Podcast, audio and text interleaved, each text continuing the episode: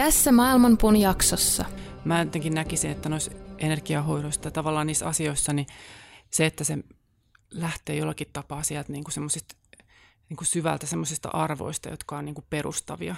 Ne pitää lähteä sieltä jostain syvältä, jotta se voi, niin kuin, että ne ei ole tavallaan mun omia.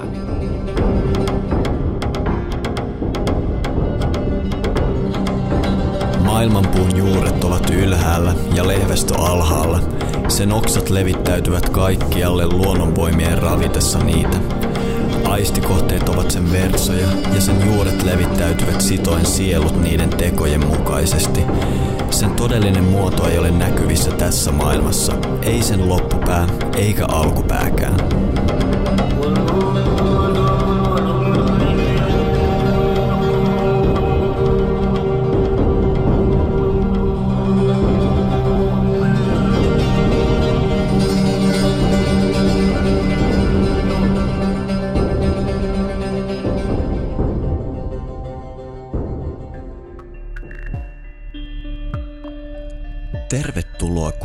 Kuuntelemaan Maailmanpuuta. Podcastia, joka sopii niin kvanttifyysikoille kuin metafyysikoillekin. Tämänkertaisessa Maailmanpuun jaksossa kvanttifyysikko Johanna Blomqvist kertoo, miltä energiahoidot näyttävät fyysikon silmin. Kirjassaan Kvanttifysiikasta energiahoitoihin Johanna rakentaa siltaa näiden kahden usein yhteensopimattomina pidetyn maailmankuvan välille.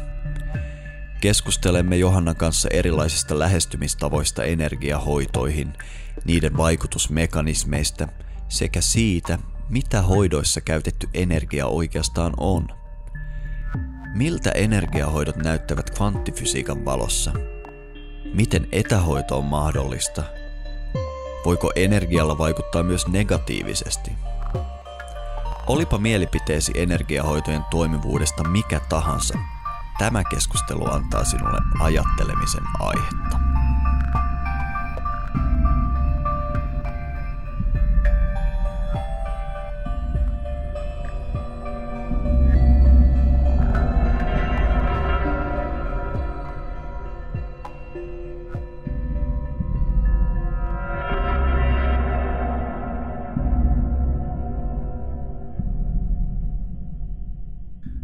Tervetuloa Maailmanpuuhun, Johanna.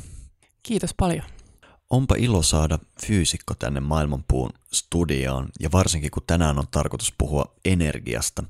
Mutta mä luulen, että meidän tämänpäiväinen keskustelu energiasta ei ole aivan tyypillistä fysiikkaa, mutta ennen kuin mennään yhtään syvemmälle energiaan, olisi mukava kuulla sun tieteellisestä taustasta, Johanna. Voisitko kertoa siitä hiukan? Joo. Eli mä oon, vuonna 2001 mä väittelin fysiikasta tohtoriksi. Mm-hmm. Ja mun väitöskirja on se liittyy niin kuin kvanttifysiikkaan. Mä tein silloin molekyylimallinnusta, eli mallinsin semmoisia biohajoavia polymeereja. Ja siihen tarvittiin, niin kuin, tarvittiin rakentaa semmoinen mahdollisimman tarkka malli, mm-hmm. että miten kuvata niitä, jotta voisi niin kuin, suunnitella uusia materiaaleja. Yeah. Ja sitten siitä se lähti tavallaan, niin kuin, no, että se mun väitöskirjatyö liittyi sitten näihin, näiden polymeerien kehittämiseen, mutta sitten niin kuin mä tein väitöstyön lisäksi niin kuin tutkimusta sitten yliopistolla niin kuin vähän erilaisissa projekteissa, jotka liittyy tähän mallintamiseen ja, ja sitten siirryin yritysmaailmaan. Ja. Joo. Tuo kvanttifysiikka on siitä tosi mielenkiintoinen alue, että, että mä oon huomannut, että ihmiset, jotka lähtee tutkimaan tätä maailmaa kvanttitasolla, eli nyt mm. puhutaan niin kuin äärimmäisen pienistä asioista, tai voisiko sitä perspektiiviä niin kuvata. Ja ennen kuin mennään ihan mihinkään energiahoitoihin, niin musta olisi oikeastaan kiva kuulla, että mitä siellä kvanttitasolla tapahtuu. Mun käsityksen mukaan tämä meidän käsitys, että kaikki on tämmöistä konkreettista, on olemassa semmoinen niin kuin todellinen maailma mm. ja niin edelleen, että miltä se maailma näyttää, kun me katsotaan niitä ihan niitä mm. atomia pienempiä asioita. Niinpä. Joo, tämähän se on, niin kuin, että just kun ajattelee, että, että vaikka niin kuin energiahoitaja selittäisi sen meidän ehkä vallalla olevan materialistisen näkökulman kautta, niin, niin on vaikea löytää vastauksia sitä kautta. Mm-hmm. Mutta sitten niin kuin kvanttifysiikka, mulle oikeastaan se yhteys, minkä takia mä lähdin vähän tuohon kirjankin hakemaan sitä kvanttifysiikka-yhteyttä, oli se, että, että kvanttifysiikassa on sellaisia ajatuksia, jotka vois niin kuin toimia vähän samankaltaisuutta. Mm-hmm. Ja siellä esimerkiksi ajatus siitä, että, niin kuin, että mitä pienempään mittakaavaan me mennään sinne atomitasolle, niin atomitasolla niin kaikki liike onkin sitä energiaa ja värähtelyä ja atomien liikettä. Että tavallaan se meidän materiaali, mitä me tässä nähdään, niin mitä pienempään me mennään, niin se onkin sitä energiaa ja atomien liikettä ja värähtelyä. Niin se esimerkki, mikä tässä kirjassa nostetaan esiin, mikä aika usein otetaan kvanttifysiikan kohdalla esille, on tämä, että kun lähdetään tutkimaan valon käyttäytymistä, niin se käyttäytyy jossakin tilanteessa kuin hiukkaset ja jossakin kuin mm. aallot. Joo, ja tavallaan sekin mun mielestä on niin kuin mielenkiintoinen, että just tähän tämä aalto tai mm. valon, valon liikkeeseen, niin siihen oikeastaan niin kuin yhdistyy paljon, että, että, että ne samat ominaisuudet on se aaltoliike ja myöskin se niin kuin hiukkasominaisuudet on samaan aikaan niin kuin voimassa. Mm. Että tavallaan ei tarvi, että vähän just esimerkiksi kun Itämaissa puhutaan tästä jinistä ja jangista, niin, mm-hmm. niin sama ehkä ajatusmaailma, että, että se kokonaisuus syntyy siitä Joo. Mutta molempien m- puolien kautta. Mutta mm. eikö se ollutkaan niin kuin mulle mm. yläasteella kerrottiin, että atomissa on se keskusta, semmoinen pallero, jota sitten kiertelee muut pallerot, tämmöiset niin. niin kuin konkreettiset, niin kuin, melkein niin kuin tykin kuulat siellä kiertää. Niin. Mä luulen, että kuulijat, jotka ei ole niin kuin perillä kvanttifysiikasta, haluaisi tähän vähän lisää selvennystä, että mitä se tarkoittaa, että se on energiaa vaan sillä tasolla. Mm. Joo, tämä mistä sä puhut, tämä Borin atomimalli, sehän on niin kuin malli, niin. että kuvataan sitä, ja se ei niin kuin tietty kuvasta koko toden, todellisuutta. Mm-hmm. Mutta mitä sä, se... Mulle annettiin yläasteella semmoinen käsitys, että atomi, jos me katsotaan siitä tarkkaan, niin siinä mm. on se protoni keskellä, jota sitten kiertää elektronit, ja nämä kaikki olisi vaan niin kuin semmoisia kappaleita, mm. jotka siellä kiertää. Mutta myöhemmin asiaa vähän niin kuin tutkittua, niin monet alkaa sitten puhumaan niin kuin, ihan, vähän niin kuin elektronipilvestä siitä, siinä ympärillä tai tämmöisestä niin. vaan niin kuin mm todennäköisyyksien kentästä, jossa niin kuin mm. elektroni ei oikeastaan ole missään, paitsi jos sinne katsoo, niin sitten se vähän niin kuin on jossain. Niin mm. ehkä mulla harvoin on tilaisuus kysyä mm, tämmöisiä asioita joo. kvanttifyysikolta, niin mm. miten se oikeastaan menee? No näin justiinsa oikeastaan, kun sä kuvaatkin sitä, että tavallaan se on se malli. Mm-hmm. Meidän on helppo tietty käsittää sen mallin kautta, että mm-hmm. mitä se on. Mutta se todennäköisyydet on oikeastaan se, miten sitä kuvataan just kvanttifysiikasta. Että meillä on vain todennäköisyyksiä, miten millä, erilaisille tapahtumille on erilainen todennäköisyys olemassa. Ja se todennäköisyys valikoituu sitten sen, niin kuin sen havainnon kautta. Oikeastaan nämä kaikki on semmoisia, mitä nämä kvanttifysiikassa, kun kehitettiin kvanttifysiikkaa, niin vähän sitä, että, niin kuin, että toden, todellisuus näyttääkin olevan jotain ihan muuta kuin se niin kuin on. Mm-hmm. Että se onkin ihan erilainen. Aivan. Eli vaikka me ollaan totuttu ajattelemaan materiaa kiinteänä ja maailmaa hyvinkin stabiilina paikkana, niin itse asiassa ihan atomitasolla siellä tapahtuu kaikenlaista elämää ja elektronit näyttäytyy ja katoaa riippuen vähän niin kuin meidän omista havainnoistamme. Tämä on hyvin mielenkiintoista ja olisi kiva sitten kuulla, että miten tämmöinen kvanttifyysikko päätyi energiahoitojen pariin lopulta. Oliko sulla jotain kokemuksia vai mikä sut sinne johdatti? Joo, itse asiassa oli, että tai oikeastaan useampia semmoisia, mun lähipiirissä oli sairastumisia, jotka, jotka sitten sai kiinnostumaan siitä ajatuksesta, että voiko itse tehdä jotakin. Et kun tavallaan länsimainen lääketiede, monen näistä niin ajatus oli se, että, että voi syödä vain lääkitystä, tai aina ei ole ehkä sitäkään vaihtoehtoa, että, että erilaisia niin kuin syöpätapauksia ja, ja tavallaan semmoisia, mihin ei, ei, ole, ei voi tehdä oikeastaan mitään. Mm-hmm. Ja sitten itse tutustuin energiahoitoihin. Tuossa kirjassa kerron William Bengstonista niin mm. hänen tutkimustensa kautta. Että hän oli ensin tehnyt pitkään itse energiahoitoja ja kokenut aika semmoisia, niin kuin, no lähtenyt tavallaan semmoisella avoimella ja skeptisellä asenteella siihen ensin tekemään ja koki semmoisia paranemisia, jotka hän itse piti aika niin kuin yllättävinä. Ja sitten halusi ymmärtää enemmän sitä paranemista ja meni laboratorioon ja seurasi semmoinen kymmenen tutkimuksen sarja, jota hän, jo, tehtiin hiirillä ja semmoisella tosi ärhäkällä rintasyöpämuodolla. Ja siihen tutkimukseen, kun tutustuin, niin tavallaan ei ollut mitään syytä, mm. minkä takia mä olisin itse hylännyt sitä tutkimusta ja halusin ymmärtää sitä enemmän. Ja ajattelin, että mä voin lähteä kokeilemaan ja opettelemaan tätä näin, että mitä tämä energiahoitaminen on. No millaisia tuloksia sillä Bengtsonilla oli ja, ylipäätään nämä niin kuin, mm. tutkimukset, oliko siinä kuinka iso otantaa ja kuinka, niin kuin, mm. kun sulla on tiedetausta, se, mm. se, se voi varmaan ihan mikä tahansa vakuuta, niin millaisesta tutkimuksesta oli kyse?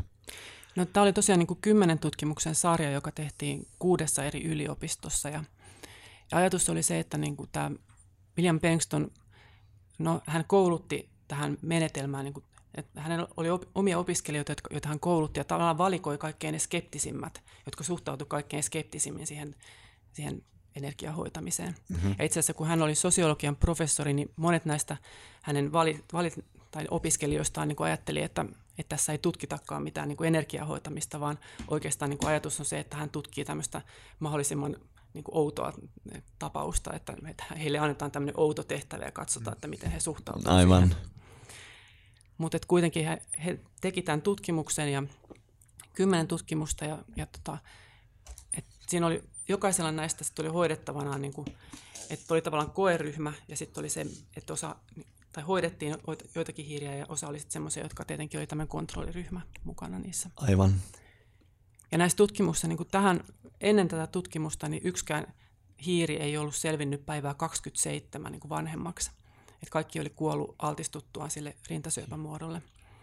Ja nyt sitten näissä kokeissa niin ensimmäistä kertaa niin hiiret alkoi parantua ja yli 90 prosenttia niistä hoidetuista hiiristä niin parani.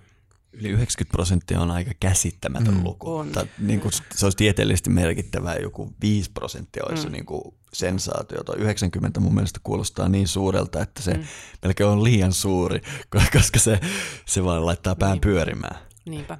Ja tämän takia just he teki sit useampia tutkimuksia eri paikoissa vielä tehtiin ja mm-hmm. aina tapahtui näin. Ja sitten he huomasivat myöskin sen, että kun heillä oli tämä kontrolliryhmä, että jos tämä kontrolliryhmä oli samassa rakennuksessa tai lähellä niitä hoidettuja hiiriä, mm-hmm. niin myös tässä kontrolliryhmässä alkoi tapahtua paranemisia. Joo. Vähän niin kuin niiden välillä olisi joku yhteys. Joo, tämä oli mulle niin kuin melkein hämmästyttävämpi kuin se, että se Joo. alkoi vaikuttaa se hoito, niin tämä tällainen, se, siinä puhuttiin resonanssiyhteydestä. Joo, hän kutsui tätä resonanssiyhteyttä. Ja, niin tämä oli mulle vielä hämmentävämpi. Eli mm. se, että ne on siellä niin kuin samassa, sam, et, oliko se niin, että vasta kun ne vietiin toiseen kaupunkiin, ne kontrolli, kauas, kontrolliryhmän joo. hiiret, niin vasta silloin se ei enää vaikuttanut niihin mitenkään.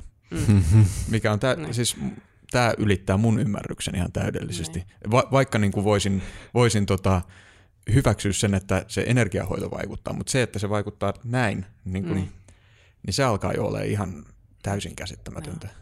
Joo. Että tosiaan tämä yhteys, niin hän puhuu siitä, että, että just he huomasivat esimerkiksi, että jos näistä, joku näistä hoitajista vi, vieraili siellä näiden kontrolliryhmän hiirien tiloissa, niin silloin niitä kontrolliryhmän hiiriä alkoi parantua myöskin. että niin kuin joku yhteys muodostus mm. näiden niin kuin hoitajien ja hoidettavien tai hoidettavien hiirien ja hoid, tämän niin, kontrolliryhmän hiirien niin. Eli ikään kuin niistä, niistä ihmisistä, jotka on tehnyt sitä hoitoa, niin mm. välittyisi niin. jotain. Niin. Ja tämä on niin kuin, hän puhuukin tästä sitten, että tämä voi olla niin kuin merkittävämpi ilmiö kuin mitä niin kuin ajatellaankaan. Että mm. Esimerkiksi monet jotkut placebo-tapaukset, kun puhutaan, että, että mm. paranemista tapahtuu, niin että voisi olla joku tämmöinen yhteys, joka muodostuu näiden ryhmien välillä. Ja miten sitten oikeastaan saadaankin muodostettua semmoinen, että ne on niin kuin vertailukelpoisia ja niin kuin mahdollisimman, niin kuin, että ei ole sitä yhteyttä niiden ryhmien välillä. Mutta jos vedetään taas tuonne joogatradition maailmaan tämä asia, mm. niin tämähän on, niin. on, ja ei pelkästään joogatraditio, ei oikeastaan, niin puhutaan me ihan mistä tahansa viisaustraditiossa tällä planeetalla, mm. niin he on ottanut nämä asiat hyvin vakavasti ja sillä lailla niin kuin pyrkinyt nimenomaan miten mä sanoisin, työskentelemään sen niin kuin yhteisön, mä nyt en keksi parempaakaan sanaa, niin mä sanon yhteisön hengen kanssa, mm. että pelkästään se, niin kuin, miten mm. ollaan kenen kanssa ja millä mielellä, niin voi olla jo hirvittävän merkittävä asia terveyden kannalta. Niinpä, joo. Mm. Niin, t- tässähän tulee mieleen, että, että, tota, että niin, tämä liittyy moni, moni. Mä muistan, että oliko tässä Bengstonin menetelmässä, oliko se niin, että se vaan opetellaan tavallaan harjoittelemalla se tekniikka, että se ei tarvitse mm. tällaista tavallaan mm, aktivointia, kuten vaikka reikissä, mihin mm. me varmaan vähän myöhemmin tullaan. Joo. Et, Joo, ei, että, mm. että hän tavallaan haki semmoista menetelmää, jossa ei, mm. ei tehty mitään rentoutumista tai mi- mm. muutenkaan mitään niin kuin henkisempään. Niin. Että tavallaan se oli aika niin kuin vastakkain ehkä, kun voisi ajatella niin kuin reiki Joo. Niin itse asiassa tästä voisi puhua lisää. Tämä nimittäin on just se mielenkiintoinen mm. juttu tässä Bengstonin menetelmässä. Eli se on tällainen, siinä oli ideana, että visualisoidaan Joo. positiivisia asioita ja niitä mm. sitten liikutetaan Joo. mielessä. Joo. Tai kerro tarkemmin Joo. vaan. No just oikeastaan mm. näin, että niin kuin, tavallaan hän muodostaa, että jokainen hoitaja muodostaa listan asioita, jotka, joihin pystyy muodostamaan semmoisen niin vahvan tunnesiteen, että asioita, joita niin kuin todella haluaa. Mm-hmm. Ja ne pitää olla tavallaan semmoisia, että että sä et voi esimerkiksi laittaa listaan televisiota, jos sä et oikeasti halua sitä televisiota, että vaikka sun naapuri ehkä haluaa sen, vaan niin kuin, eikä voi laittaa niin kuin maailmanrauhaa, vaikka niin kuin haluaisikin sitä, vaan ne pitää olla semmoisia niin kuin hyvin omakohtaisia, Aivan. mitä toivoo niin kuin itselleen. Mm-hmm. Et, et tavallaan niin kuin, mm. et se tunnesidonnaisuus oli niin kuin tärkein. Mm. Ja sitten tosiaan, kun tämä lista oli muodostettu, siinä piti olla niin kuin vähintään 20 niin kuin asiaa. Jokaisen näistä niin kuin pitää muodostaa semmoinen, niin kuin se olisi tapahtunut jo. Että asia on jo tapahtunut, että vaikka, vaikka joku mökki, ilta, mitä toivoo ehkä itselleen, niin, niin että sä pystyt niin kuin kuvailemaan mielessä niin kuin luomaan sen tunteen, että miten sä oot siellä mökillä ja minkä, mitä sä näet ja minkälainen tunne on ja minkälainen, että tavallaan käyttämään mahdollisimman paljon aikaa siihen, että sä luot sen tunne siten siihen tilanteeseen. Ja sitten sen jälkeen, kun nämä, jokaisen näistä 20 on luotu tämä tunneside, niin sitten hän lähtee niin kuin kierrättämään mielessään mahdollisimman nopeasti, niin kuin, että haetaan sitä, että se on, sulla on vaan se tunne, mikä liittyy mm. siihen tiettyyn tapahtumaan. Ja se, sillä pystyt, niin kuin, että sulla ei tavallaan mielessä niin kuin sitä tiettyä tapahtumaa, vaan pelkästään se tunnesidonnaisuus. Että pyöritetään mielessä sitä tunnetta, joka säilyy sitten vakiona. Mm-hmm. Eli tavallaan se, tämä kuulostaa siltä, että se vaikuttava voima tai mm. se energia on just tällainen niin kuin positiivinen tunne, mm. mitä välitetään. Joo, joo. No miten tämä Bengstonin menetelmä on, niin kuin, tai nämä tutkimukset tästä, mm. öö, no jos se on kuudessa yliopistossa kymmenen eri tutkimusta, niin ei puhuta enää niin kuin mistään niin kuin, anekdooteista, vaan jostain, mm. mikä on, mitä on syytä niin kuin, tarkastella ihan vakavasti. Mm. Luulisin, että tämmöinen tutkimus olisi niin kuin, joka maailman lehden niin kuin etusivulla, mm. mutta ei varmaan ole. Ei, ja itse asiassa tätä mäkin pohdin, ja itse asiassa Bengston on itsekin niin kuin, ottanut sen asian esiin, että hän on pitänyt esityksiä tästä ja julkaissut sitä niin kuin, ja käynyt pitämässä puhumassa näistä. Mutta monesti niin kuin, vasta, vastaanotto on ollut se, että tämä lähinnä niin kuin on, vähän niin kuin sivuutetaan asiana. Ja just sillä ajatuksella, että jos tämä olisi totta, niin tähän tiedettäisiin jo. Ah, niin tämä on se hauska se on juttu, se. että nykyään kun uutta tutkimusta tulee, että jos tämä olisi totta, niin me tiedettäisiin tämä mm. jo, mutta eikö tieteessä ole nimenomaan siitä kyse, että no. laajennetaan tätä meidän tiedon piiriä? On, mutta ehkä se niin kuin hänkin ottaa esiin sen, että niin kuin kun vastapuolella on satoja tuhansia tutkimuksia tavallaan sen vallitsevan näkemyksen maailmankuvan niin kuin puolesta. Ja sitten jos tulee niitä tutkimuksia, vaikka niitä olisi niin kuin hyviä tällaisia niin kuin tutkimussarjojakin, niin se, että jos se haastaa sen niin kuin ajatuksen, miten me ajatellaan maailmasta, niin on vaikeampi tai helpompi ehkä sivuuttaa se, jos ei se mm. sovi siihen sun nykyiseen niin kuin ajatusmaailmaan. Luulisi, että ainoa tieteellinen lähestymistapa, jonka niin kuin mä voisin käsittää tähän, mm. että tutkitaan lisää, tutkitaan lisää ja mm. tutkitaan vieläkin lisää, jos, koska jos tuossa on kyse jostain todellisesta, niin mm. eihän meillä ole varaa niin kuin, sivuttaa sitä. Niin. No just näin. Ihan täysin samaa mieltä. Niin. Munkaan mielestä ton perusteella pelkästään ei välttämättä tarvitse niin alkaa uskomaan tähän kaikkeen, mutta mm. totta kai se tarkoittaa sitä, että sitä pitää innostua ja tutkia. Näin on, ja skeptisesti. Niin. niin, niin siis, mm. koska kyllä tämä vähintään, esimerkiksi nämä, mitä sä täällä kirjassa tuosta mm. ö, esittelet noita tuloksia, niin kyllä ne kertoo, että jotain tapahtuu. Mm. Että vaikka, vaikka ei ymmärrettäisi, miten se, miten se tapahtuu, niin mm. se on ihan selvää, että jotain, jotain siinä on. Mm-hmm. Ja kaiketi, tota, kun täällä muutenkin olet esitellyt näitä ä, tutkimustuloksia energiahoidosta, mm. niin on paljon sellaista. Mutta sellaista näyttöä, että jotain mm. tapahtuu niiden yhteydessä, mutta sitten ne selitysmallit on se, mm. missä homma leviää tavallaan niin, että ei oikein osata sanoa, että mihin se liittyy. Mm, joo.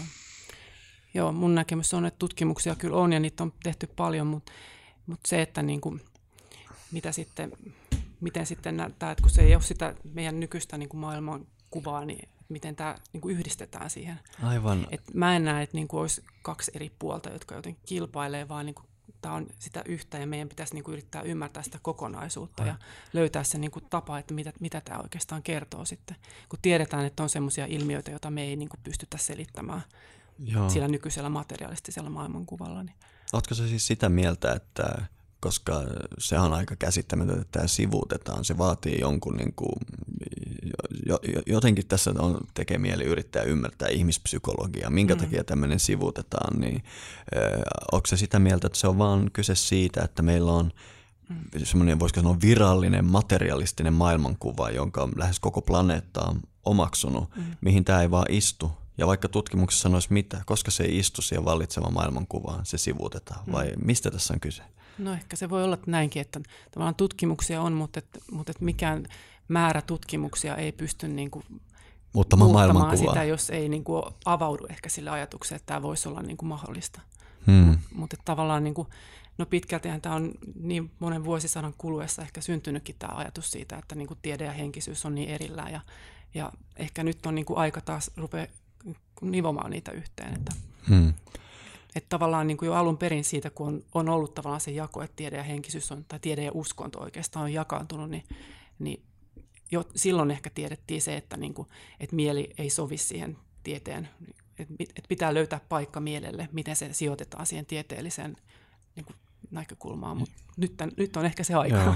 Mä oon aina ajatellut, koska jos katsotaan tiedettä, mun mielestä se on vähän epäreilua kutsua tieteeksi vaan valistuksen jälkeistä mm. tieteen traditio, koska on niin paljon vanhempia tieteen traditioita, josta me tässä podcastissa aina tykätään mm. puhua. Mm. Mutta jos pysytään vaan ihan Euroopassa ja katsotaan keskiaikaa edeltäviä tieteen traditioita. Puhutaan vaikka kreikkalaista, jotka ei ollut mitään hölmöjä. Mä just tässä yksi päivä lueskelin tuosta antikytera-mekanismista, joka on tästä merenpohjasta 1902 löydetty analoginen tietokone, joka on yli 2000 vuotta vanha, jolla voidaan laskea kaikki niin kuin astronomiset jutut niin kuin, ja niin edelleen. Ja, ja tämä on siis täysin valtavirran tieteen tunnustama juttu, että se on mm. niin vanha ja se on oikeasti analoginen tie, tietokone. Ja tietokoneita ei rakenneta ilman tiedettä. Mm.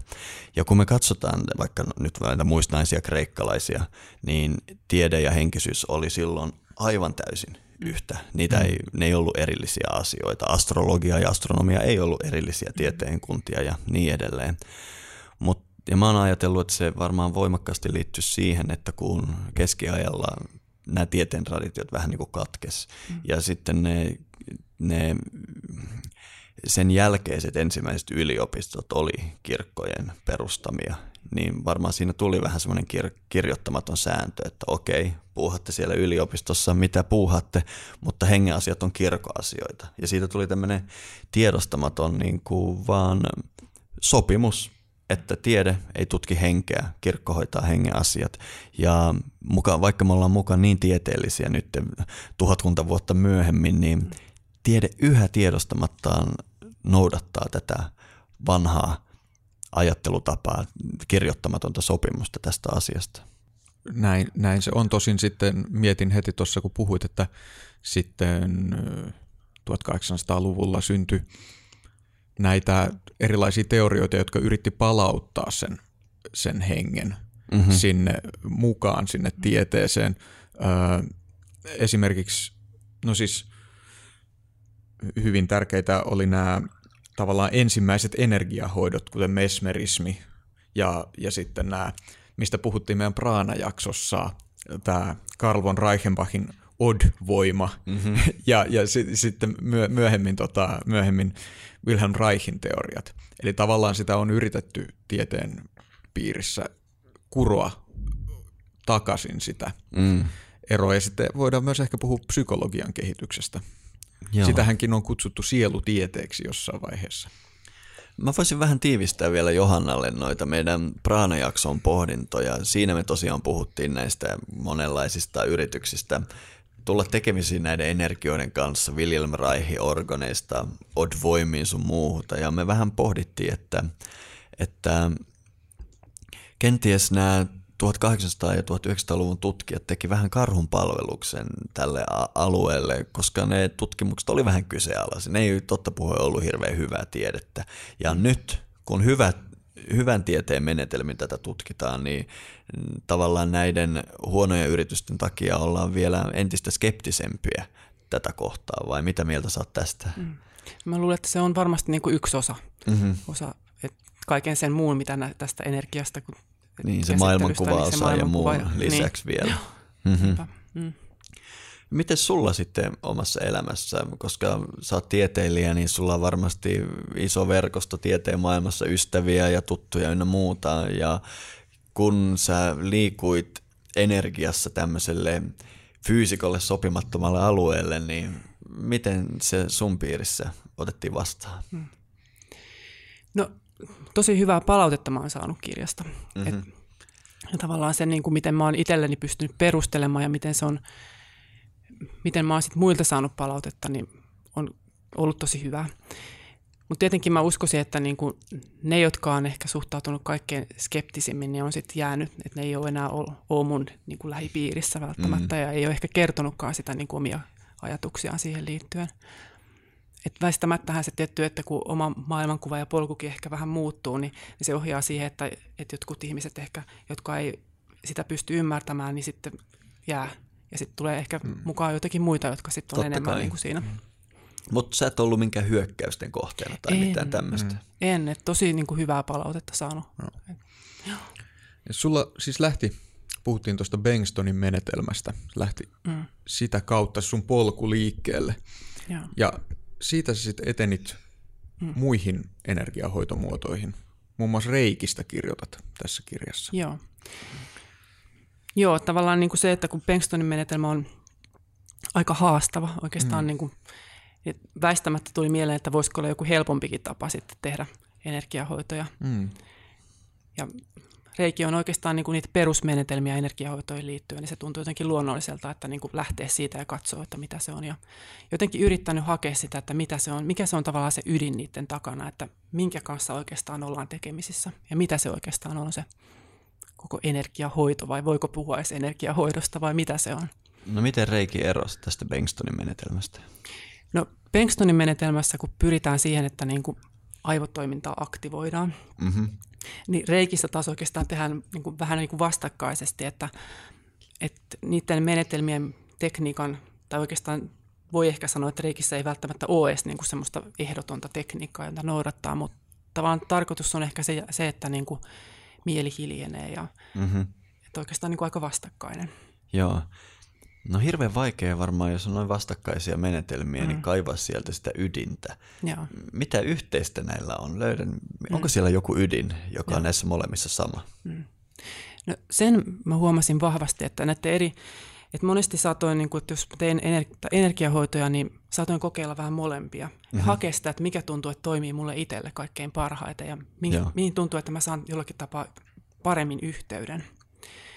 Ja huomasin, että esimerkiksi No, reiki oli tavallaan helppo tapa joskus aloittaa sitä hoitamista, että mä tavallaan niin kuin, no ehkä yksi tämmöisiä, sä kysyt niitä yhdistäviä asioita, jos siitä nyt lähtee, niin semmoinen ehkä tietoisuuden tilan muuttuminen. että sen mä koen, että niin kuin, tavallaan näissä molemmissa se tekniikka johtaa siihen, että se oma niin kuin, mieli tuntuu siirtyvä jollekin tietylle tasolle. Joku tietty semmoinen, joka mä yhdistän siihen hoitamiseen liittyvä, liittyväksi. Miten se muuttuu? Esim. tämä Bengstonin menetelmä, miten sitä sitten opetellaan, että pystyisi muuttamaan sitä tietoisuuden mm. tilansa? No Bengston, hän on kehittänyt siihen tosiaan tekniikan, niin kuin miten, miten hän tekee sen, että, että tavoite on ehkä semmoinen, että säilytetään semmoinen positiivinen tunnetietoisuus niiden, mm-hmm. siinä hän tosiaan luo ensin listan kuvia, joita pitää vähintään olla 20. Ja jokaisen näistä ne pitää olla tavallaan sellaisia asioita, mitä itse todella toivoo itselleen tapahtuvan, että ei mitenkään hirveän yleisiä. Että vaikka maailmanrauha on tärkeä, niin kuitenkin se, että se, se pitää olla sellainen, minkä kokee todella niin kuin itselleen tarvitsevan. Ja tota, jokaisen näistä kuvista luodaan se tiet, tunneyhteys ja, ja sitten hän näitä kuvia mahdollisimman nopeasti kierrätetään mielessä. Hän opettaa sitten tekniikkaa, millä jotta ei tavallaan kiinnitytä siihen yhteen tiettyyn asiaan, mm-hmm. vaan että pystyisi säilyttämään sen tietyn tunteen siinä sen hoidon aikana. Ja... Niin ehkä jopa löytää näistä kaikista niin. positiivista sen, mikä mm. yhdistää niiden sen joku perus Joo. hyvän sieltä. Niinpä. Ja, ja reikissä tämä tehdään niin kuin, ei niin kuin keskittyen asioihin, vaan enemmänkin mm. vaan niin kuin irti päästämällä no, ja, ja näin. näin. Eli se oli siinä mielessä päinvastainen. Mm. Mutta tuntuuko se että tavallaan niin kuin emotionaalisella tasolla samalta se reikimenetelmä sulle, vaikka menetelmä onkin niin erilainen? Mm. Mä ehkä ajattelisin nyt, että no jollakin tapaa niissä on, ne niin kuin täydentää toisiaan. Joo. Mä koen se jotenkin niin. Että siellä on niin kuin samoja niin kuin perusajatuksia, mutta sitten mä saatan niin kuin esimerkiksi tässä nykyisinkin mä saatan yhdistää näitä, mutta sitten muitakin semmoisia tekniikoita, jotka mä koen, että, ne niin kuin, että mä en niin kuin valu johonkin siihen tiettyyn tapaan tehdä, vaan ne niin kuin jotenkin aktivoi mua välillä siihen. Mm-hmm. Että mä saatan esimerkiksi niin kuin jollakin tapaa puustata sitä hoitoa, että mä teen niin kuin hetken aikaa vaikka sitä Pengstonin mielessä kierrättämistä tai, tai, tai jotakin muuta menetelmää, että ne mm-hmm. niin kuin, jotta mä niin kuin huomioisin sitä, mitä mä koen itse omassa kehossa ja, ja aistin sitä toisesta. Että vaan se yhteys syntyy niiden kautta. No edellyttääkö nämä menetelmät sitten kosketusta, läheisyyttä? M- mitä, miten sä tämä asia oikein menee? Ei, ei, edet, ei. Et mun ajatus, niin kuin alun perin kun mä lähdin tekemään sitä, niin kuin, että mä tietty monelle niin kuin esimerkiksi energiahoitoja tekevää, niin usein tekee niin kuin, että käsien kautta, että käsillä Joo. aistetaan, että ne on vähän niin kuin mittari, että mitä huomaa ja niiden kautta välittää sitä. Mm-hmm. Usein puhutaan universaalista elämän energiasta. Tai, mutta mä oon huomannut, erityisesti viime aikoina mä oon tehnyt paljon etähoitoja. Mm.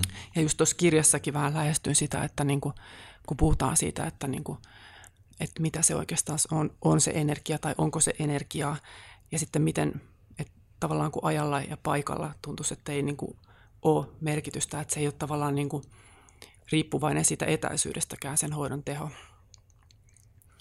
Niin just sitä tavallaan sitten hainkin, että mitä, että, että mä koen, että niin kuin voi olla, ja usein saattaa olla jopa niin, että se on tehokkaampaa, mitä kauempanakin se hoidettava on mikä on aika yllättävää. Jo, jota oli mulle, mulle henkilökohtaisesti tämä etähoidon ajatus on näissä varmaan se suurin kynnys mm. y- ylittää. Ja kaiken lisäksi kirjoitat täällä kirjassa, että tota, sen hoidettavan ei tarvitse välttämättä olla tietoinen siitä. Oliko mm. täällä näin? näin? Joo, voi olla. Mm. Tai siis on. Eli tota, tavallaan se, että ajattelee jostakin – tai, tai siis ei ajattele, riippuu vähän mitä tekniikkaa, mm. mutta että kohdistaa sen intention mm. tavallaan johonkin henkilöön, on se missä tahansa, niin sen pitäisi vaikuttaa. Niin tota, tää, mun on helppo venyttää mun maailmankuvaa siihen, että tapahtuu tällaista, niin kuin, vaikka että tällaisella etäisyydellä, kun me istutaan tässä, mm niin tapahtuu jonkunlaista energian välitystä. Niin, Mutta että sitten kun mennään sillä tavalla toisiin maihin tai kaupunkeihin, tai kuinka pit, pit, mitä pitemmäksi se etäisyys muuttuu, niin sitä vaikeampi se on käsittää. Mm. Ja sä vielä sanoit, että se mm. voi parantaa sitä hoidon tehoa.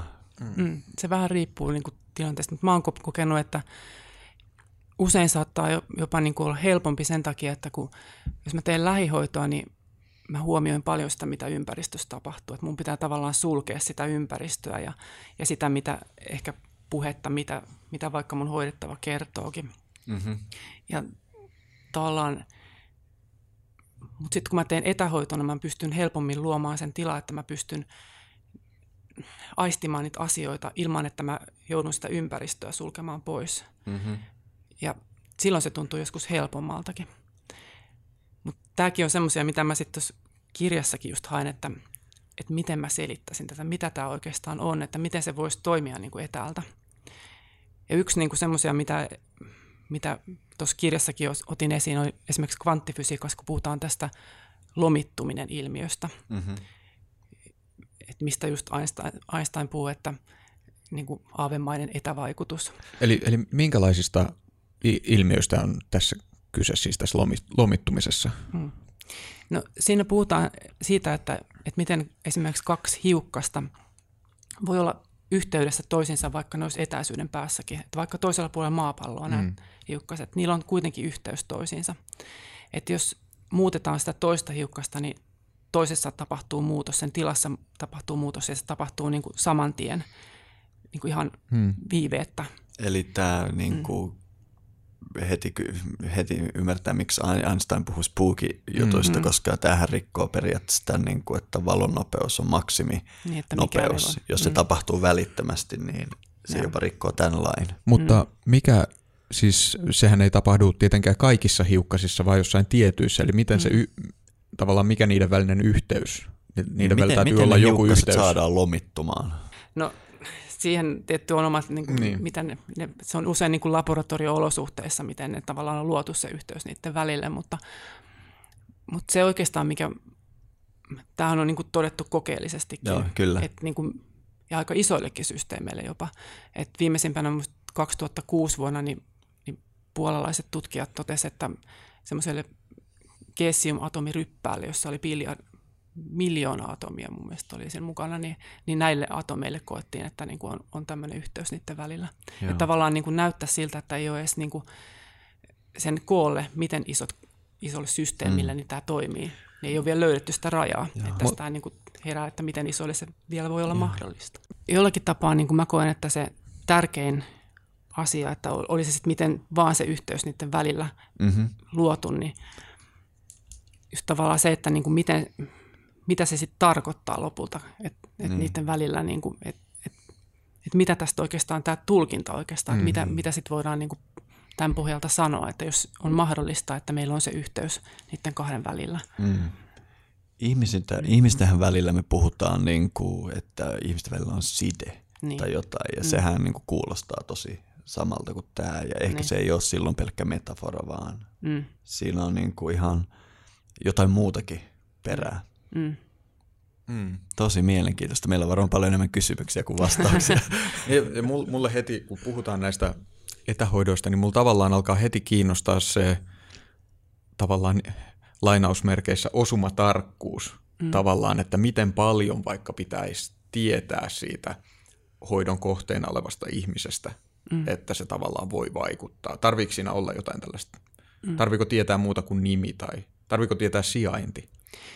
Mä oon kokenut, että niin kuin nimi riittää. Mm. Ja, ja silloinkin ne on niin kuin todella niin kuin musta ollut yllätyksellisiä, että mitä, minkälaisia asioita niin kuin on, että miten mä voin tietää vaikka, tai tulee sellainen tunne, että mistä mun pitää. Mun ei välttämättä tarvitse tietää sitä, minkälaista asiaa tai missä kohtaa on vaikka joku kipu. Että mä saatan aistia sen omassa kehossa, että, että mi, mitä kohtaa pitää hoitaa. Ja sitten mä usein sit kirjaan ylös niitä asioita, että mitä mä huomaan ja minkälainen tunne mulla tulee. Ja, mm-hmm. ja joskus vaikka joku paikka saattaa niin kuin välähtää, että et saattaa olla se paikka, niin kuin missä, missä tämä hoidettava, niin pystyy niin kuin kuvailemaan sitäkin, että mitä se on. Joo, ja mä tulin tässä ajatelleeksi sitä, että vaikka sun työpöydälle nyt tulisikin niin kuin vaan jonkun ihmisen nimi, josta sulla ei ole mitään hajua, että missä hän on tai mikä hänen ongelmansa on tai mitä muuta. Tai ehkä mä en tiedä millaisia toimeksiantoja sä saat, ehkä sulla on siitä enemmänkin tietoa. Mutta vaikka kuvitellaan, että sä saisit vaan sen nimen ja sä teet jonkunlaisen niin kuin hoidon ja kenties saat kuulla, että sillä on ollut hyviä seurauksia, niin tämä tietysti laittaa ihmisen niin kuin kaikki skeptiset hälytyskellot soimaan, että miten voi olla, että, että tietää vain nimen, mitä kautta se menee, mutta mulla tuli mieleen, että onhan siinä se side kuitenkin, niin kuin, mm. koska joku sulle sen toimeksiannon on antanut ja sitä kautta te olette jollain tapaa kommunikoinut tämän ihmisen mm. kanssa ja jos tämä ihminen on kerran antanut tietyn nimen sulle, hänellä on joku suhde sinne. Eli se mm. side kuitenkin tätä reittiä menee, eli sen ei tarvi olla suoraan, että sä tuntisit kyseisen henkilön. Mm. Joo, näin mä oon kokenut kanssa, se yhteys on niin kuin tärkeä, että, että se nimi riittää. Aivan. Mm. Mutta eikö tämä yhteys ole reikissäkin tässä japanilaisessa energiahoitometodissa tärkeässä osassa? Mm. Miten se siihen liittyy? Tämä on oikeastaan sen opettamisen, puhutaan usein siitä, että niinku, et, et sulla on yhteys siihen opettajaan, joka on, jolla on taas edellisen opettajan ja sitä kautta aina sinne Mika Usuihin. Että tavallaan se, että se yhteyden kautta niin sulla on kyky sitten oppia ja opettaakin sitä reikiä. Ja just itse asiassa tätä, niin tosiaan William Pengstonkin hän tutki sitä, että, että riittääkö pelkästään sitä, tai riittääkö ainoastaan se, että, niin kuin, että sulla on yhteys siihen opettajaan, että se tavallaan se kyky parantaa, siirtyä sen yhteyden kautta. Niin, eli siinä olisi vähän samanlainen kuin tämä sen hoidon vaikutuksessa tämä resonanssiyhteys. Mm. Puhutaan reikistä vähän enemmän vielä. Ää, kuulijoille, jotka ei välttämättä asiaa tunne, voisi ehkä kerrata, että kyseessä on siis japanilainen Mikao Usuin 1920-luvulla kehittämä mm. hoitomenetelmä. Ja reiki terminä tarkoittaa universaalia elämän energiaa. Joo. Ja siinä siis on ideana, että tavallaan välitetään tätä universaalia energiaa. Tämä on niin kuin lyhyesti se, mitä mm. se on. Paljon siihen liittyy myös sitä työskentelyä, että vaikka se niin kuin ajatuksena niin kuin tavallaan päästetään irti monesta jollakin tapaa sen energiahoidon esteenäkin olevasta asiasta. Mm tavallaan ei ole niin kuin mitään ehdotonta tekniikkaa tai menetelmää, mitä pitäisi noudattaa, mutta, mutta se työskentely onkin paljon sitä, mitä tehdään sitten taustalla just tämän tavallaan niiden omien oletusten purkamiseksi. Niin, että se ei ole pelkästään tällainen hoitomenetelmä, vaan myös tällainen oma henkisen kasvun mm. systeemi ehkä. Enemmän ehkä sitä ja alun perin luotiinkin ehkä enemmän siihen, että henkisen kasvun poluksi. Mutta nykyisin se lähihoito tai hoitaminen mm. sitten enemmän korostuu. Aivan. Mm. Joo, mua kiinnostaa, että tuliko tämä ihan niin kuin tämän Mika Ausuin niin sanotusti hatusta vai mm. onko siinä joku pidempi japanilainen perinne, minkä päälle hän rakensi siihen? No hän itse asiassa niin kuin alun perin lähti kokoamaan niin kuin omien oppilaitteensa niin kuin toivomuksesta, että, että kun tiesi, että on erilaisissa kulttuureissa on puhuttu energiasta ja miten, miten sillä voisi parantaa ja vaikuttaa hyvinvointiin. Ja, ja lähti sitten keräämään niitä asioita ja tästä kerrotaan niin kuin tarinaa, että miten hän meditoi kolme viikkoa Kuramajama vuorella siellä Japanissa ja, ja sitten kun hän palasi alas sieltä vuorelta, niin hänellä oli, oli sitten tämä reikin polku tähän liittyvien aktivointeihin, että hän tavallaan tiesi, missä vaiheessa opetetaan mitäkin asioita ja, ja millä tavalla sitten vie eteenpäin sitä reikiä. Sä mainitsit noin aktivoinnit. Mistä mm-hmm. siinä on kyse? No mä näkisin, se on ehkä, jo, kaikissa näissä vaiheissa siihen liittyy joku tietty aktivointi, jolla niin kuin vahvistetaan sitä, puhutaan siitä energian virtauksesta. Ja tämä on niin kuin ajatuksena ehkä sitä samaa, mitä oikeastaan meillä kaikilla niin kuin virtaa meidän kehossa. Mutta tavallaan tässä sitten vielä vahvistetaan sitä niin kuin virtausta näiden aktivointien kautta. Ja, ja puhutaan usein siitä, että vähän niin kuin nämä ensi, ensimmäinen aktivointi on vähän niin kuin avattaisiin jonkunlainen postilaatikko siihen, siihen universaalin elämän energian virtaamiseen. Ja, ja tämä on niin tekniikka, sit, mitä tässä reikissä tehdään ja käytetään, että, että millä vahvistaa sitä tunnetta. Liittyykö tähän fyysisiä harjoitteita tai hengityksen kanssa työskentelyä tai jotain tämmöistä vai mitä mm. se voisi olla? Mä katson, mä oon joogaopettajana heti niin. ala ajattelen mm. tämmöisiin metodeja, mutta mm. ehkä siinä on kyse jostain muusta vai onko? Enemmän se on musta niin kuin mielentasolla tapahtuvaa, mutta olen huomannut, että, että monet asiat niin kuin tässä hoitaessa niin kuin liittyy just esimerkiksi se hengitys liittyy niin kuin aika oleellisena osana. Mm-hmm. Että just on niin kuin monesti, että on huomannut ja esimerkiksi Bengstonkin on huomannut tutkimuksessaan sitä, että niin kuin miten hoitajan ja hoidettavan hengitys usein niin kuin tasaantuu niin kuin samaan tahtiinkin siinä hoitoa mm-hmm. tehtäessä. Ja itse koen sen, että se hengitys on myös jonkunlainen apu siihen niin kuin yhteyden saamiseen siihen hoidettavaan. Aivan. Siis onko nämä aktivoinnit sellaista, mitä joku opettaja tekee mm. tälle, eli, eli se on tällainen ulko, tai niin kuin jonka joku Joo. toinen tekee. Joo, sulle. opettaja Joo. tekee Joo. oppilaalle ja Joo. se tehdään vain kerran. Mm-hmm. Tarvitsee tehdä vain siellä kurssilla, tehdään kerran aktivointia mm-hmm. ja se auttaa niin kuin sitten. Ja samalla saa sitten, puhutaan näistä reikisymboleista, jotka on mm. myös apuna siinä niin kuin reikin opettamisessa ja, ja jokaisella symbolilla on tietty tehtävä ja merkitys. Mm. Niin, eli tässä reikissä hoidon apuna käytetään tällaisia graafisia mm. kuvioita. Joo. Osaatko kertoa niistä enemmän? Joo, niitä on useampia. Tosiaan ne tulee niin kuin jokainen omassa vaiheessaan sitä reikipolkua. Et jokaisella niin kuin on tietty tehtävä sitten. Et yksi mm. on fyysiseen kehoon liittyvä, sitten on tunteisiin liittyvä. Et erilaisia, useampi symboli. Vähän riippuu niin kuin minkälaista, mistä reikin linjastakin tavallaan puhutaan. Että just mm-hmm. tämä perusreiki, mitä mä itse opetan, niin siihen kuuluu neljä näitä reikisymbolia. Hmm. Ja, ja näitä symboleita sitten äh, visualisoidaanko niitä mielessä hmm. vai piirretäänkö niitä ihan konkreettisesti no. johonkin? No niitä voi aika monella tapaa tehdä. Että hmm. Mä oon kokenut, että niin kuin tärkeintä on se, että, että muodostaa tavallaan semmoisen rutiinin erityisesti siinä alkuvaiheessa, että miten opettaa itselleen, että miten se energiahoito käynnistyy ja milloin, millä tavalla niin kuin käyttää näitä symboleita. Että niitä voi käyttää tosiaan, että niin kuin piirtää niin kuin mielessä, visualisoi. Mm. Tai alussa voi ihan piirtää niin kuin käteen, kädellä mm. niin kuin, tai piirtää ylös, että käyttää niin kuin apuna sitä, että miten, miten se avaa sitä, niin kuin, vähän niin kuin treenaisi just jotain niin kuin lihasta kuntosalilla, niin, niin tässä niin kuin treenataan jollakin tapaa sitä energiahoitokanavaa näiden kautta. Et ne on vähän niin kuin avaimia ehkä. Eli se aj- ajatus on, että tämä, tämä graafinen muoto tavallaan, sillä on joku linkki vaikka mm. just johonkin tunteisiin tai johonkin muihin tällaisiin mm. voimiin.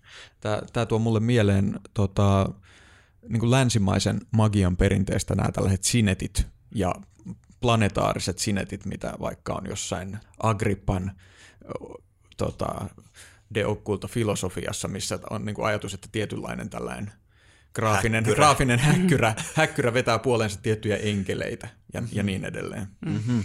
Joo, mä voisin kertoa hauskan tämmöisen mm. anekdootin tästä. Mä olin aikoinaan jossain päin Rajastania Intiassa. Mm.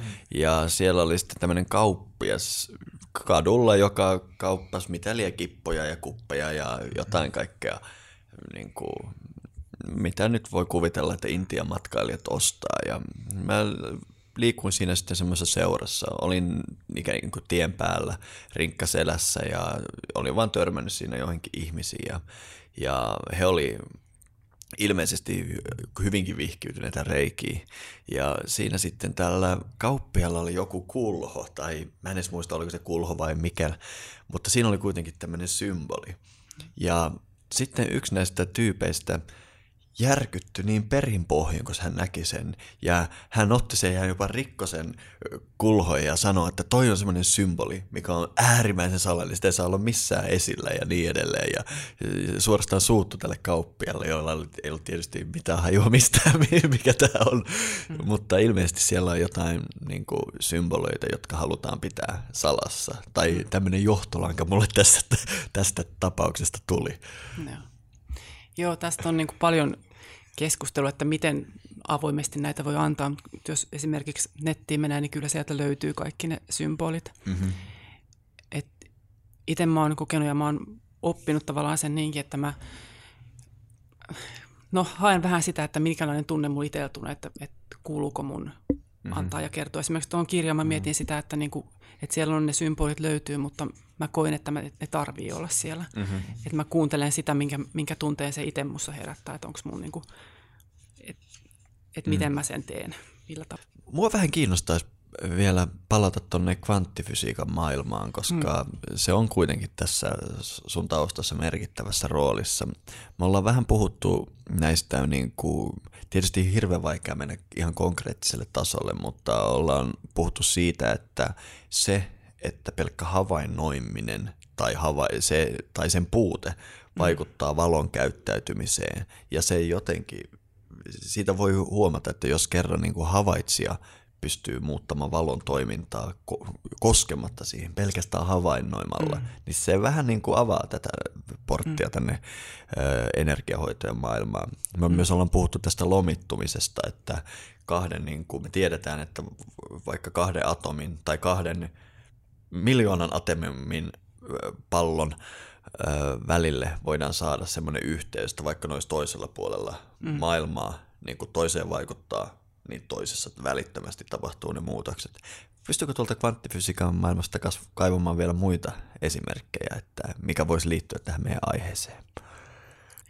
Kyllä se varmasti, se mikä mulle tulee nyt ehkä vahvemmin vielä mieleen on nämä Princetonin yliopiston tekemät tämän PR Lab niin tutkimustulokset, jossa tutkittiin sitä, että miten ihmisen tietoisuus vaikuttaa – tai miten voi vaikuttaa sillä oman ihmisen tietoisuudella niin niin fyysiseen todellisuuteen. Mm-hmm. Ja sehän mun mielestä niin kuin liittyy myöskin tähän, että mitä tämä oikeastaan voisi olla ja just siihen etävaikuttamiseenkin. Ahaa, olisi kiva kuulla vähän lisää noista tutkimuksista. M- mitä siinä tutkittiin? Joo. Tai sä kerroitkin jo sen, mutta mm. tarkemmin.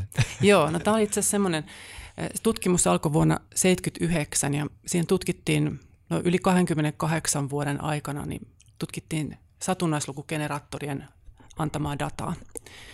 Ja nämä satunnaislukugeneraattorit, ne, ne antaa tietty satunnaisesti lukuja nollan ja ykkösen välillä. Ja se pitäisi tosiaan olla niin kuin satunnaista koko ajan. Mm-hmm. Ja tämmöisiä generaattoreita, satunnaislukugeneraattoreita oli, oli sijoitettu eri puolille maapalloa. Ja, ja he tutkivat näiden satunnaislukugeneraattorien antamaa dataa ja verrattuna siihen, että minkälaisia tapahtumia maapallolla tapahtuu, niin että pystyykö niitä niin kuin näkemään jotakin yhteyttä. Ja, ja he huomasivat sen, että niin kuin, silloin kun maapallolla tapahtuu jotakin semmoisia isoja tapahtumia, joissa ison joukon huomio on kiinnittynyt johonkin samaan asiaan, mm-hmm. niin silloin näiden satunnaislukugeneraattorien data ei enää olekaan niin satunnaista. Aivan. Että se yhtäkkiä muuttuu, muuttuu että siellä saattaa olla joku, joku sarja, joka huomataan, että niin kuin se ei ole enää satunnaista, tai sitten tulee vaikka enemmän nollia tai ykkösiä, mutta että mm-hmm. niin tietty, niin kuin huomataan, että se ei ole niin kuin satunnaista. Ja usein se saattaa, tai itse asiassa näissä tutkimuksissa huomattiin, että niin kuin se tapahtuu vielä niin, että se alkaa hetkeä ennen kuin nämä isommat tapahtumat niin kuin alkaa tapahtua. Että niin kuin jollakin tapaa niin kuin ihmisen tietoisuus pystyisi aavistamaan niitä tapahtumia. Joo, tämä oli käsittämätön, käsittämätön juttu siinä sun kirjassa oli, ja mä menin lueskelemaan enemmänkin tästä tutkimuksesta. Eli, eli käytännössä niin kuin, mm, näyttäisi siltä, että tai siis se, se, sehän yksinkertaisimmassa muodossa se tutkimus on sitä, että vaikuttaa, voiko mielellä vaikuttaa koneisiin. Mm-hmm. Ja näyttää, että se toimisi niin kuin globaalilla tasolla aivan niin kuin mm. Käsittämättömän, niin kuin, käsittämättömässä mittakaavassa tavallaan. Mm. Ja tiedostamatta vahingossa riittää, että tapahtuu jotain, joka järisyttää tai puhuttelee mm. valtaosaa tämän, tätä planeettaa, niin mm. random-generaattoritkin mm. muuttuu. Mm.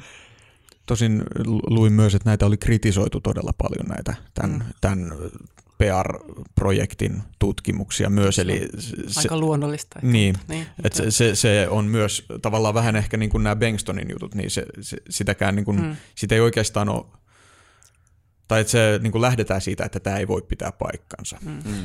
Joo. Totta kai, siitähän me puhuttiin tästä maailmankuvaongelmasta, mutta satutko muistamaan, mulle on päivänselvää, että sitä kritisoidaan, vaikka niin kuin ei olisi mitään kritisoitavaakaan, mutta mua kiinnostaa, että mitä siinä kritisoidaan. Muistatko sen verran, että, että niin sanotusti oliko se kritiikki vakuuttavaa? Mä en tutustunut siihen niin syvällisesti. Katoin vaan päällisin puolin, että minkälaisia asioita. Oletko Johanna tutustunut enemmän näihin? Jotain mä muistan, mutta mä en kanssa niinku niitä yksittäisiä asioita, että mihin siinä on. Mm. ehkä niinku ajatuksena yleensä, että voiko se olla, että nämä suurin osa on ollut siihen liittyviä, että voiko tämä nyt olla ollenkaan mahdollista. No tiedänpä, miten käytän tämänkin illan kotona näitä tutkia. Siitä, siitä löytyy netistä tosi paljon Joo. materiaalia. Me voitaisiin tämän jakson linkkeihin laittaa myös Joo. jotakin keskeisiä linkkejä, koska mm. toi on tosi mielenkiintoinen Joo. projekti ja mielenkiintoinen ilmiö ylipäätään. Mm. Ja näitä tosiaan niitä tapahtumia, mitä siellä mainitsi, että minkälaista oli huomattu sitä, että, että milloin on alkanut tämmöinen, niin kuin, että huomattu se, että niin satunnaisuusluku on, tai satunnaisuus on muuttunut, niin oli just esimerkiksi tämä 9-11, mm-hmm. sitten oli tsunami tämä 2004 vuonna mm-hmm. siellä Tyynellä valtamerellä ja prinsessa Dianan kuolema ja jotakin tämmöisiä, niin kuin missä on isompi joukko keskittänyt jonkin tiettyä asiaa huomioon. Kyllä, joo. Tämä, tämä kaikki on mun mielestä niin kuin viittaa jotenkin siihen, että tota, ö, huomio, tai tavallaan se, että ki, ki, kiinnitetään huomiota johonkin, niin mm. sillä on vaikutuksia Joo. todellisuuteen. Niin kuin siis ihan lähtien siitä kvanttifysiikan, että tarkkailija vaikuttaa. Ja mm. sitten just suuntaamalla mm. positiivisia tunteita mm. henkilöön, se edesauttaa paranemista. Mm. Öö, mulle, mulle heti niin kun nousee sellainen, että jos, jos tämä pitää paikkansa, se täytyy pitää paikkansa myös toiseen suuntaan. Eli silloin negatiiviset tunteet vaikuttaa mm. myös samalla tavoin. Mm. Onko sulla tästä näkemystä? Et, et, että jos, jos ajattelee pahaa toisesta ihmisestä, niin sillä on huonoja seurauksia. Mä en osannut ajatella sitä näin. Mä, mä oon tavallaan aina ajatellut sen, että no jokainen tavallaan niissäkin esimerkiksi etähoidossa, niin mulla on lupa siihen. Mm. Ja sama niin kuin, mä ajattelisin niin, että jokainen kuitenkin suojaa itseään jollakin tämmöisen, mm. on suoja. Niin, siis, mutta, ihan, mm. niin siis ajattelin vaan just niin, että jos lähdetään miettimään sitä tavallaan vaikutusmekanismia mm. tässä takana, ja että minkälaisia laajempia, laajempia seurauksia sillä sitten on. Mm. Niin kun, että me tavallaan, öö, mehän ollaan kaikki täällä, täällä tota maailmassa koko ajan monenlaisten vaikutteiden mm. pommituksessa. Mm. Ja tämä tämmöinen saattaisi sitten olla yksi asia, mm. jotka niin kuin vaikuttaa. Joo, Joo ja siis kun asioita. katsotaan kulttuuria ympäri maailman, niin mä just hiljattain luin artikkelin tästä pahan silmän käsitteestä. Mm. Ja tämä paha silmä on käsite, joka on yksi niitä universaaleja käsitteitä, joka löytyy kaikkialta ja paha silmä nyt nykyään ei hirveästi pelätä, mm. mutta se tulee ilmi vaikka siinä, miten nykyäänkin on traditio, että mm. ei vaikkapa raskaudesta kerrotaan niin kuin mm. kovin pian, vaan niin kuin vasta sitten, kun se on ilmiselvää ulospäin, mm. koska pelätään, että se paha silmä voisi vaikuttaa siihen mm. prosessiin. Jos joku saa tietää, että tässä on mm. tämmöinen, hän voi ajatella pahaa projektista tai muuta. Mm. E- ehkä tämä liittyy tähän. Niin, varmaan ne omat uskomukset tietenkin vaikuttaa. Mm. Mä jotenkin näkisin, että noissa energiahoidoista tavallaan niissä asioissa, niin se, että se lähtee jollakin tapaa sieltä niin kuin semmoisista niin kuin syvältä semmoisista arvoista, jotka on niin kuin perustavia mm-hmm. kaikille, että, että jotta se, tai ainakin niin kuin semmoinen tunne mulla on, että niin kuin ne pitää lähteä sieltä jostain syvältä, jotta se voi, niin kuin, että ne ei ole tavallaan mun omia toiveita mm. ja mun oma eko, joka tekee sitä, vaan sama tunne hoitaessa, niin mä koen, että se on jotakin muuta, joka tulee jostakin muualta kuin musta itsestä. Mm-hmm. Se on jotakin semmoista, mikä tulee jonkun muun arvon, mun A- yhteyden kautta. Aivan. Mun on, mun on varsinkin reikin yhteydessä helppo ymmärtää toi. Mm. Eli jos ajatus on se, että välitetään tällaista kaiken läpäisevää mm.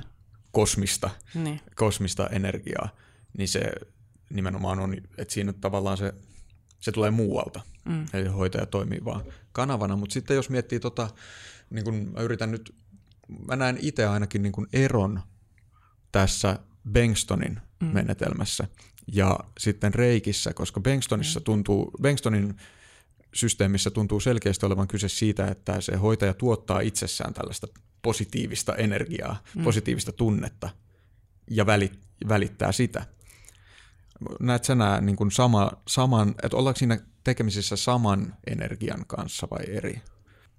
Toi on itse asiassa hyvä kysymys. Mä oon niin itse, kun mä oon tehnyt, niin mä tosiaan yhdistän niitä ja mä oon hakenut niin kuin sen mm. yhteyden niiden, niiden välillä.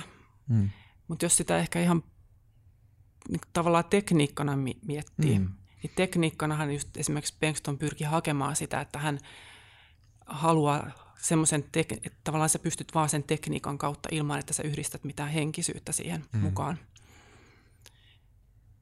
Mutta kyllä mä, mä jotenkin koen, että se kuitenkin palautuu johonkin semmoiseen, mikä on siellä niiden kaikkien taustalla olevaan, mm. että se mutta, niin. mm. Ja siinä Bengtsonin menetelmässä mua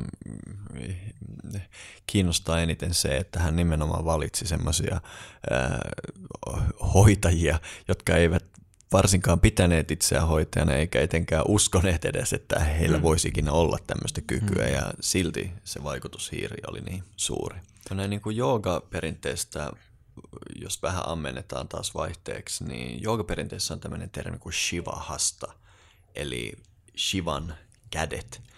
Ja Shiva, nykyään moni ajattelee, että Shiva on semmoinen tiikerin taljaan pukeutunut kaveri Himalajalla makkaratikku kädessä, joku muinainen tyyppi, muinainen joogi tai jotain, mutta mulle on ihan selvää, että Shivassa on kyse tästä niin kosmisesta mielestä. Mm-hmm. Ja kun joogaperinne sanoo, että Shivan kädet, puhutaan siitä, että koko joogan maailmankuva pitää kosmosta mm. yhtenä suurena mielenä, josta me ollaan tämmöisiä pieniä, voisiko sanoa, eh, näennäisesti erillisiä sirpaleita. Ja silloin kun jooga, joogaperinteessä Shivan käsiä kehitetään tiettyjen niin kuin hengitys- ja, ja asanaharjoitusten kautta ja niin edelleen. Mutta sitten kun ne saa, niin ajatellaan, että se on ne Shivan kädet. Ne ei ole mun kädet, vaan Shivan kädet, jotka mm. sitten tässä tekee näitä hoitoja. Ja sitten kun nämä kulttuurit alkaa määrittelemään Shivaa, niin usein siinä sitten sanotaan, että, että tämä niin absoluutin tietoisuuden ominaisuudet on autuus, hmm. olemus ja tietoisuus. Eli ehkä silloin, kun vaikka jotain kuvia ajattelemalla tai muuta, me saadaan niitä autuuden tunteita itseemme. Hmm. Silloin me ollaan ehkä lähemmämpänä sitä universumin ns. perusolemusta. Eikö, eikö Shivan nimen voi kääntää myös hyvän tahtoinen? Kyllä, tai autua se ehkä. Mm. Tämä on mielenkiintoinen juttu, eli silloin tavallaan negatiiviset tuntemukset ja sellaiset, ne on jotain muuta. Ne on niin kuin, mitä ne on sitten? Tähän on ihan uudenlainen tapa lähestyä tätä länsimaista filosofiaa askarruttanutta pahan ongelmaa. Joo, mun opettaja kuvailee tätä niin, että se on vähän niin kuin varjo. Varjoa ei ole, jos mä nyt tässä kädelläni piirrän varjon tuohon pöytään. Tota varjoa ei oikeasti ole, vaan se on valon puutetta. Mm. Ja valo on se, mitä siinä on. Eli mun opettaja käyttää tämmöistä kielikuvaa. Mitä mieltä saat, Johanna? No mun mielestä se on ihan hyvä. Niin että niinhän se on. niinhän se on. Niin. Joo. Joo. Yksi asia, mistä mä haluaisin kysyä sulta, on ihan tämmöiset henkilökohtaiset kokemukset. Ne voi olla hyvin henkilökohtaisia ja mä ymmärrän, että siinä voi olla joskus joku luottamussuhde asiakkaaseenkin ja niin edelleen mukana. Mutta pystyisikö kertomaan jotain niin kuin kokemuksia näistä hoidoista ja niiden tuloksista, mistä sulla on ihan omakohtaista kokemusta tai ehkäpä on joku kokemus, joka sai sut muutettua skeptikosta sut semmoiseksi, joka ottaa tämän hyvin vakavasti? Onko tämmöistä omaa kokemusta? On, on niitä kokemuksia ja jotain kerroin tuolla kirjassakin, että tuntuu, että tulee koko ajan lisääkin semmoisia, mm-hmm. jotka niin kuin, saa jotenkin jatkamaan. Et, et ne on mun mielestä niin kuin alun perin oli se, että niin kuin, ne kokemukset oli se, joka kannusti jotenkin jatkaa, että miten muut koki sitä hoitamista ja mitä he, ja sitten alkoi ehkä huomaa enemmän itsessään niitä asioita enemmän. Mm-hmm. Ja tuossa kirjassa mä kerron esimerkiksi mellikoirasta, joka tota, oli erityisen jotenkin merkittävä mulle semmoisena, niin kuin, joka jollakin tapaa niin kuin vapautti jotakin itsessä. Oli helpompi päästää irti joistakin semmoista omista oletuksista ja ajatuksista, että mitä se oikeastaan se energiahoitaminen on. Mm-hmm. Melli tosiaan, tai niin kuin, hänellä, Melli oli seitsemän vuotta, kun rupesin, tai sain hoitaa häntä ja ö, oli kasvain vasemmassa takajalassa, semmoinen kaksi senttiä. Joo. Niin kuin, kooltaan kaksi senttiä. Ja siinä ajassa niin kuin, no, eläinlääkäri oli sanonut, että se on, että täytyy poistaa tietenkin, että, että, mutta siinä ajassa, kun se oli huomattu ja piti leikata pois, niin se oli kerennyt kiinnittyä luuhun. Mm-hmm. Ja sitten sanottiin, että niin kuin ei voi enää poistaa, vaan se pitää koko jalka amputoida, mm-hmm. että, että niin kuin siitä selviää. Se oli tosiaan niin kuin aika ärhäkkä, vaikutti aika ärhäkältä ja pahanlaatuinen. Joo. Ja tota, no sitten koiran omistajat, ne piti sitä tietenkin aika rajuna toimenpiteenä, että amputoida jalkaa. Ja, ja että jos mitään muuta voi kokeilla, niin tietenkin kannattaisi kokeilla ennen kuin lähtee tekemään semmoista toimenpidettä. Ja, ja tosiaan niin kuin Anto sitten sain hoitaa melliä ja, ja niin kuin ajatuksena, tietenkin mä tiesin, että niin kuin, kun on kyseessä niin kuin syöpä ja niin kuin oletus se, että mä niin kuin joudun jotenkin käsittelemään sellaisia asioita, että miten mä, miten mä voisin edes itse kuvitella vaikuttamaan tällaiseen asiaan. Ja, ja sitten se, että niin kuin ne ajatukset, että mist, minkä kanssa tässä liikutaan, mikä, mikä tämä on, että syöpä ja, ja tietty toive siitä auttaa ja, ja miten iso koko siihen perheeseen tämä vaikuttaa tämä sairaus. Ja, ja paljon joudun käsittelemään myöskin sitä, että mun omassa lähipiirissä on ollut paljon syöpää ja, ja on syöpäkuolemia ja just käsittelemään niitä tunteita, mitä mä itse niin kuin yhdistän siihen. Ja, mutta sitten jollakin tapaa niin kuin koin, että niin kuin sen, että tein paljon niin kuin lähihoitamista, hoidin tätä koiraa, ja, mutta tein myöskin niin kuin etähoitamista. Ja se etähoitaminen, mä koin, että sekin oli niin kuin paljon sitä, että mä hoidin sitä niin kuin omaa, omaa ajatustapaa ja omia oletuksia ja, ja miten mä itse koen, sitä hoitaessa, että miten mä edes voisin kuvitella tätä. Tai niin kuin tavallaan päästiin semmoisista ajatuksista irti, jotka on jotenkin siellä taustalla. Ja, ja tuntuu, että jotakin semmoista vapautuu, että mä en, että mä en voi oikeastaan tehdä mitään muuta kuin sen, minkä mä oon oppinut, ja kukaan ei oikeastaan edes oleta, että niin kuin minä olisin se, joka parantaa, vaan että jos jotakin tapahtuu, niin vaan katsotaan, että mitä, mitä tapahtuu ja mitä, hmm. mitä tämä on. Ja sitten tosiaan niin kuin neljä kuukautta yhteensä hoidin Melliä ja välillä seurattiin, että miten se kasvaa, että pieneneekö vai kasvaako. Ja välillä tuntuu, että se kasvaa, välillä tuntuu, että pieneni. Että, mutta Melli voi hyvin koko sen ajan ja ei tosiaan saanut mitään muuta lääkitystä, paitsi no hänellä oli kilpirauhaslääkitys, niin sitä, sitä sai. Mut, mm. Ja tota, sitten sen neljän kuukauden aikana se vähitellen pieneni, se kasvaa ja hävisi kokonaan. Ja tämä oli mulle niinku semmoinen, tavallaan kun se, mitä mä tiesin energiahoidosta tätä ennen, oli se, että mulla oli ne Bengstonin hiirikokeet, joissa hiiret oli yli 90 prosenttisesti parantunut. Ja sitten mun kokemus, kun mä hoidan energiahoidoilla melliä, on se, että niin kuin melli paranee. Niin aika jotenkin semmoinen, hmm. vau, mitä tämä on, ja haluaa tietää enemmän ja ymmärtää, että mitä tämä on. Tässä maailmanpuu tällä kertaa. Maailmanpuun juurissa jatkamme Johannan kanssa keskustelua muun muassa omista kokemuksistamme energiahoitojen piirissä. Juuriosion jälkipuoliskon pohdimme Matin kanssa kahdestaan joogaperinteen näkökulmaa tähän asiaan. Ja tietysti ne kuuluisat Chivan kädet. Juurijakson lopussa saat myös ohjeet siihen, kuinka voit hankkia sellaiset itse. Tämän kaiken pääset kuulemaan, kun suuntaat osoitteeseen maailmanpuu.com ja liityt juuri jäseneksi. Samalla vahvistat juuriamme ja tuet Suomen parasta joogapodcastia.